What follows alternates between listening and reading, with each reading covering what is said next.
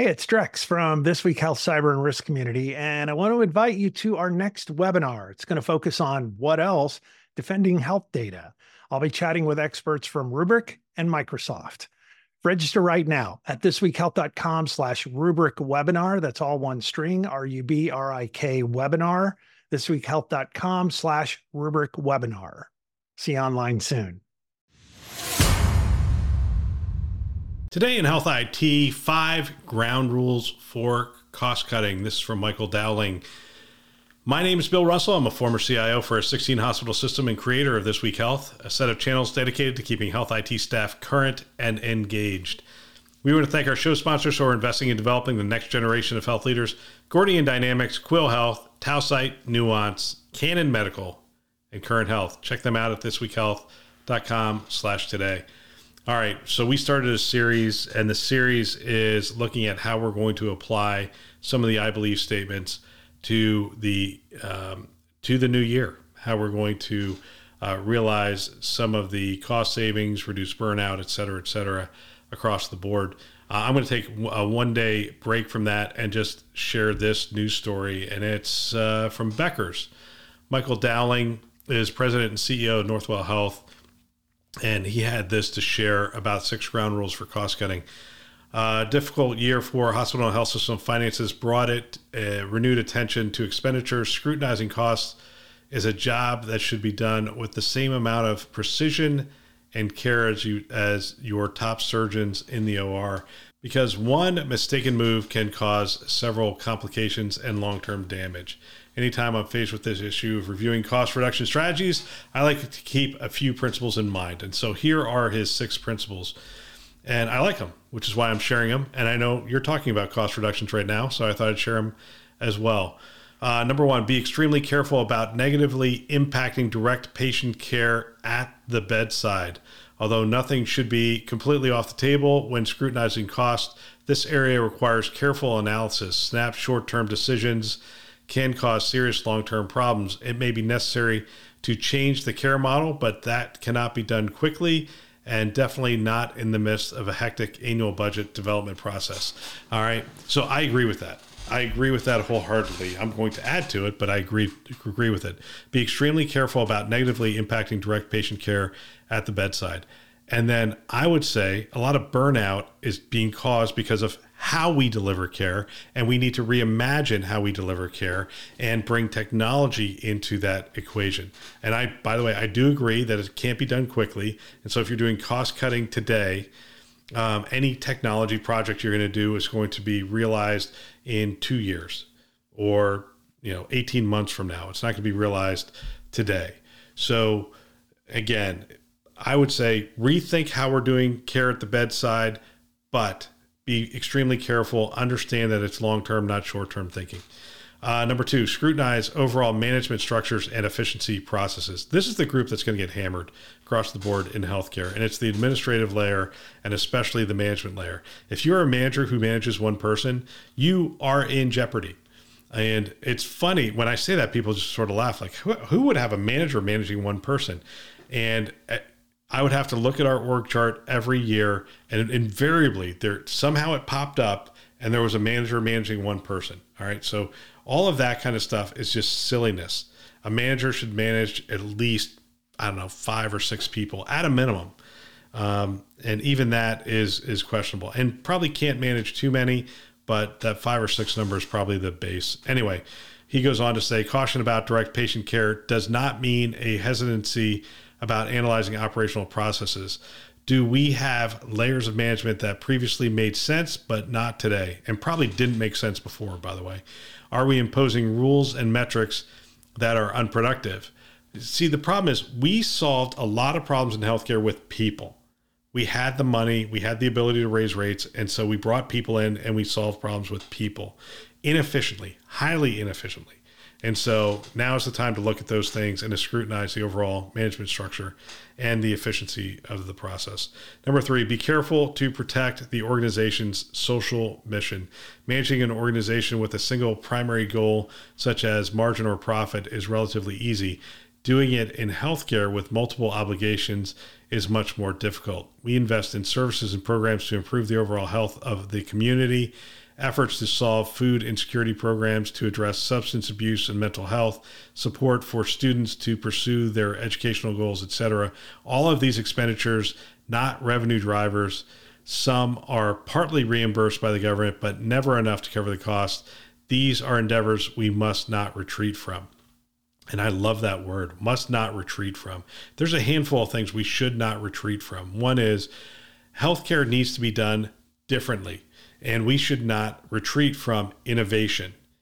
Now, we might pull back some of the revenue from that, but we should not retreat from our commitment to innovation, innovation, innovation around all of these things, including our mission how we deliver our mission. Is there a better way to deliver on our mission?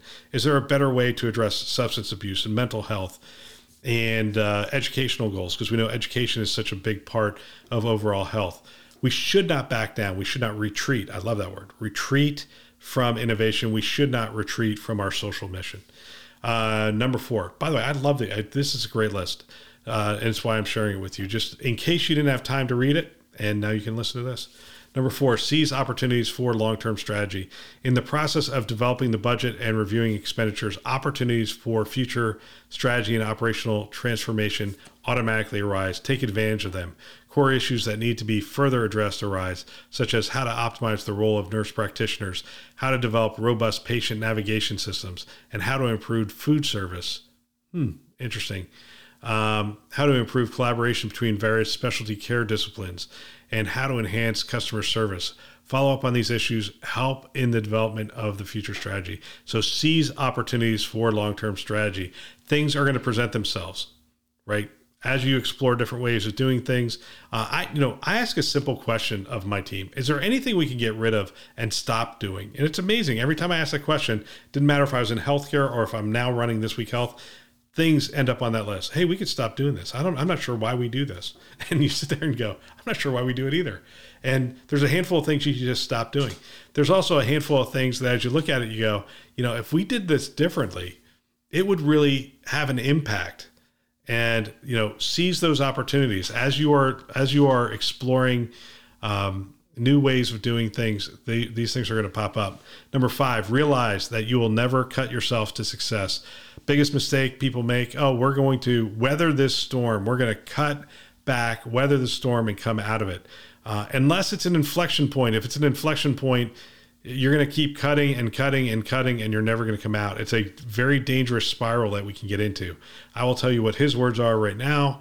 Uh, the leader's job is a mix of being diligent about expense management, process improvement, and operational efficiency while simultaneously maximizing revenue. Where do I grow and what do I expand? How do I curtail market share loss in current businesses? How do I balance commercial business growth with growth in government business? What new business should I develop? Should I partner with new entrants in the marketplace? Improving efficiency and productivity is superlative but so is profitable revenue growth. It's the only way to sustain the necessary margin and maintain a commitment to our social mission. So realize that you will never cut yourself to success. It's a balance. You are cutting in order to provide runway and and uh, increase the the places that you can invest the revenue and the profit in ways that are much more efficient, much more return on that. Um, well, again, maintaining the mission, maintaining the focus, and all those things. All right, number six. Remember your role as leader in times of difficulty and constriction. The goal of leadership is to manage a crisis with an attitude of calmness and optimism.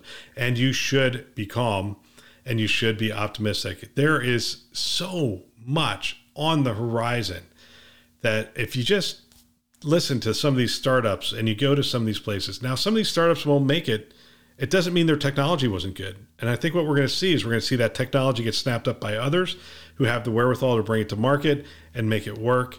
And uh, I think, you know, a downturn in the economy has great opportunity for those who remain calm, who can see through what's going on, and again, utilize the um, the crisis at hand to change things right? So Kotter's uh, change model, you know, one of the things is you have to have a burning bridge. Um, you have to create that sense of urgency. Well, nothing creates a sense of urgency like, hey, we're not making money. And so you can skip that step and go straight to the next thing, which is, hey, the model seems to be changing or the model is broken. What can we do differently? And you know what? People will engage in that conversation. So I think we're in a transitional period in healthcare.